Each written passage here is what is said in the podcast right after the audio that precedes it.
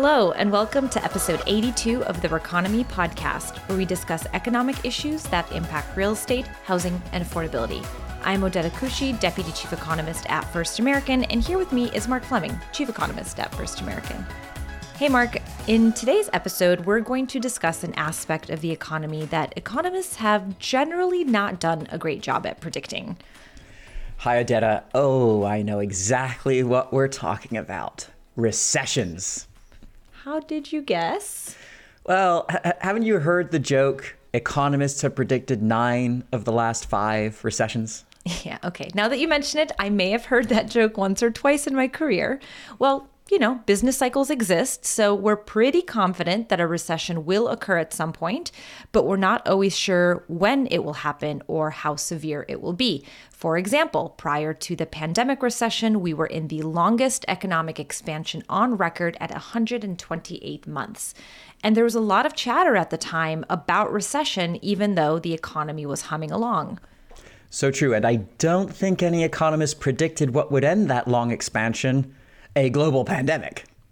Yeah, well, I know I sure didn't see it coming, but that really begs the question how do we know when we're in a recession, and what does this all mean for the housing sector? So let's see if we can make an interesting episode out of a gloomy topic. Financial gloom into podcast boom. Let's do it. Love it. a poet, and I didn't even know it. Exactly. Well, let's start with a not so simple question. Can you please define recession?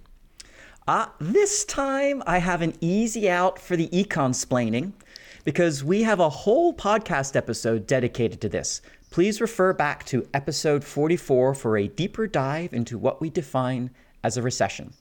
But the short version is that a committee known as the NBERBCDC, or Business Cycle Dating Committee, determines recession start and end dates. Ah, yes, the BCDC are very own economic maestros, determining whether our economy is highway to hell or more like stairway to fiscal heaven. beating me to the 80s music references today. I'm impressed. I need more coffee. Yes. now, this BCDC looks at a wide range of different indicators to determine whether an economy is or was in a recession. They look at measures ranging from real personal income less transfers, that's your social security payments and welfare payments, non farm payroll employment, employment as measured by the household survey, we'll explain the difference in a minute, real personal consumption expenditures, how much we spend, wholesale and retail sales adjusted for price changes, and industrial production. Their definition emphasizes that a recession, quote, involves a significant decline in economic activity that is spread across the economy and lasts more than a few months. And they highlight that they look at three criteria depth, diffusion, and duration.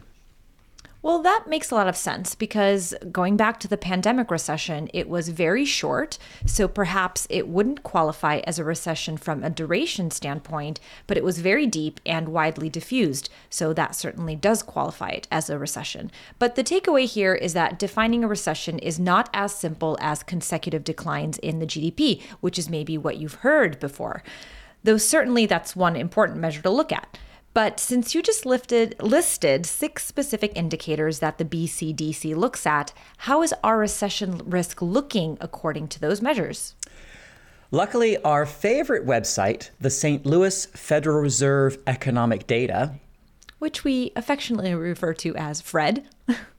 as they also affectionately refer to themselves to as, as Fred. Fred. exactly. You can't see me right now, by the way, but I'm wearing my Fred t shirt. I'm a big fan.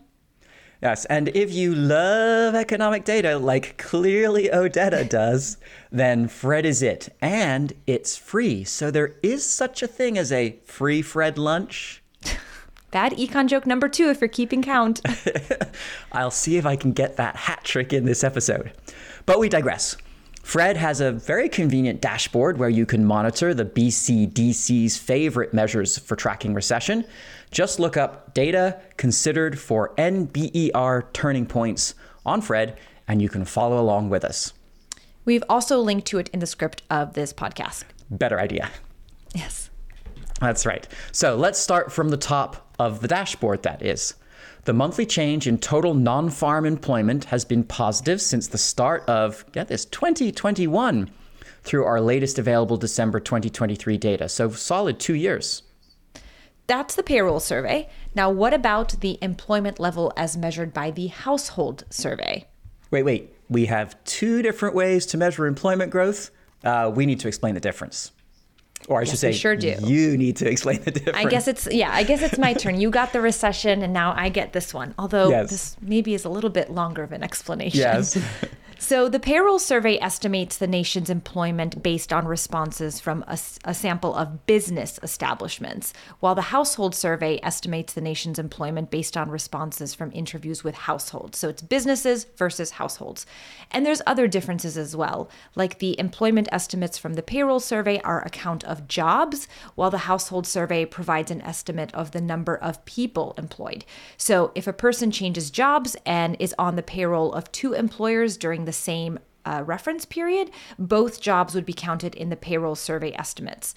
And then, according to the Bureau of Labor Statistics, workers who are paid off the books are not reported in the payroll survey, whereas the household survey could possibly include some of these workers. So you get the point. There's a bit of a divergence between the two in terms of methodology. Uh, you know, they they oftentimes they align, but sometimes they don't. One captures the gig economy and the other maybe not. That's right. And indeed, in December, the employment level decreased according to the household survey. The three month average was also negative in December, but prior to December, it has been positive, so one month. That's right. Now, moving along to the Industrial Production Index, which in December was up from a year ago. Uh, similarly, with the real manufacturing and trade industries sales number and real personal income, excluding transfer receipts, and real PCE. So, all positive. And real GDP.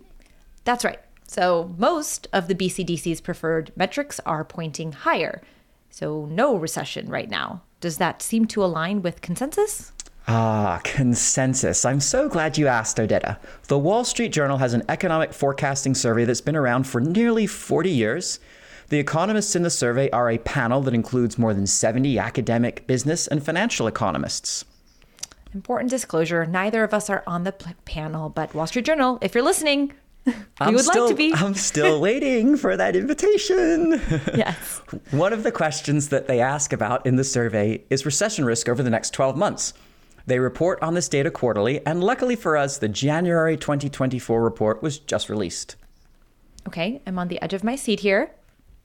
Yes, but the exact question posed to the panel is what is the probability, in percentage terms, lest we have a different way of saying it, uh, that at any time in the coming 12 months, very specifically, including today, the US economy will be in recession? And the average probability was. But wait, first, some context. Okay. Prior to the pandemic recession of February 2020, the probability was 26%. Pretty low. Pretty low. Yeah. It skyrocketed to 96% in April 2020, but I have to say that's a little obvious if you recall what was happening in April of 2020. Yeah, like who is the 4% holdout there? Right, exactly.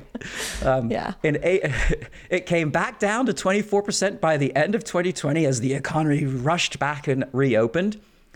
Peaked once again. This is the recession probability, peaked once again at 63% at the end of 2022. And in October of last year was still 48%. And in the latest report, it was, Will you just tell us? I feel like I gotta do the drum roll, Yes. 39%. All right. That's not too bad. Higher than it was, you know, pre pandemic, but lower than it's been recently. So, economists and experts are signaling that recession risk has come down as the U.S. economy continues to demonstrate resiliency. And that's really thanks to the U.S. consumer.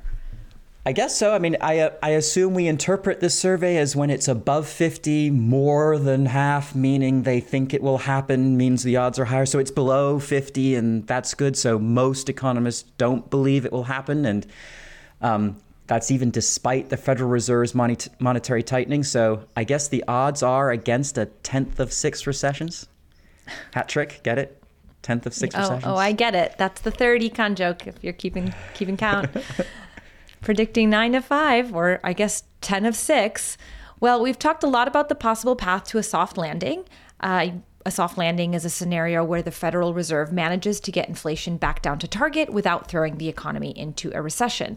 And the path to a soft landing that we've discussed is through fewer job openings rather than more layoffs, which is exactly what's been happening. The labor market is cooling, but it's cooling through fewer job openings while layoffs remain low.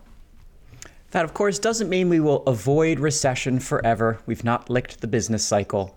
But the path to a soft landing for this year is more likely than a recession, according to the Fred dashboards and the so called experts. Now, we've talked a lot about economic recession on this episode, but what is the HCDC saying about a housing recession? Are we back in black? I'm on fire. I'm on fire. Another 80s reference. well, you've got the full HCDC committee on this podcast. The Housing Cycle Dating Committee is, well, it's self created, so it's us. We like small committees. It's easier to get consensus. it is very easy. Well, sometimes, sometimes. True, true. Now, our housing recession equivalence of the NBER methodology is based on the following indicators average hourly earnings of non supervisory construction workers, the total number of employees in residential building construction, the total number of employees in real estate rental and leasing, the number of single family housing starts, private residential fixed investment, personal consumption expenditures on housing and utilities, existing home sales, and our real house price index, which is a measure of affordability. So, if the moving average of the monthly growth rate of four of these eight indicators is negative for at least three consecutive months, then a housing recession has begun. And according to our housing recession indicator, the average length of a housing recession is 13 months. But there are a couple of notably longer exceptions that are pulling up that average. The 1988 to 1991 housing recession, which was 34 months long, more than two years, almost three. And the global financial crisis housing recession, that I'm sure many who are listening recall, that was 38 months long. And the global financial crisis was also a double dip recession with a 34 month long recession from 2006 to 2009 as sales and construction slowed dramatically. There was a brief pause of about five months and then a dip back into another recession for another 10 months in late 2009 and through most of 2010, caused primarily by another slowdown in construction and slower existing home sales. By comparison, the most recent housing recession from May to November of 2022 is notably shorter at seven months long. And in the latest data, only two housing recession indicators are flashing red that is, affordability and existing home sales. So, no recession according to our methodology, largely because of the factors we look at on the new home sales or the home building side of the housing market. That's exactly right. And we expect existing home sales to pick up in the coming months as mortgage rates moderate. And we know that the new home market has picked up as well. So it does seem right now that the worst is behind us and that the housing market has already had its recession and is now heading into recovery mode. It sure seems that way. Now, before you go and add some qualifier on the one hand or the other about how it's always possible that things could change and get worse, can we end the episode on that positive note? Okay, for once, I will not be a dismal economist, but I'm not happy about it. Okay. Okay, Fine. well, that's it for today. Thank you for joining us on this episode of the Reconomy podcast. If you have an economics related question you'd like us to feature in the future, you can email us at economics at firstam.com. And as always, if you can't wait for the next episode, you can follow us on X. It's at Odeta Kushi for me and at M Fleming Econ for Mark. Until next time.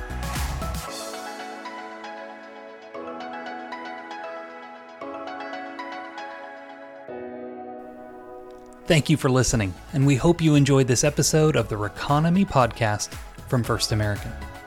We're pleased to offer you even more economic content at firstam.com forward slash economics. This episode is copyright 2024 by First American Financial Corporation. All rights reserved.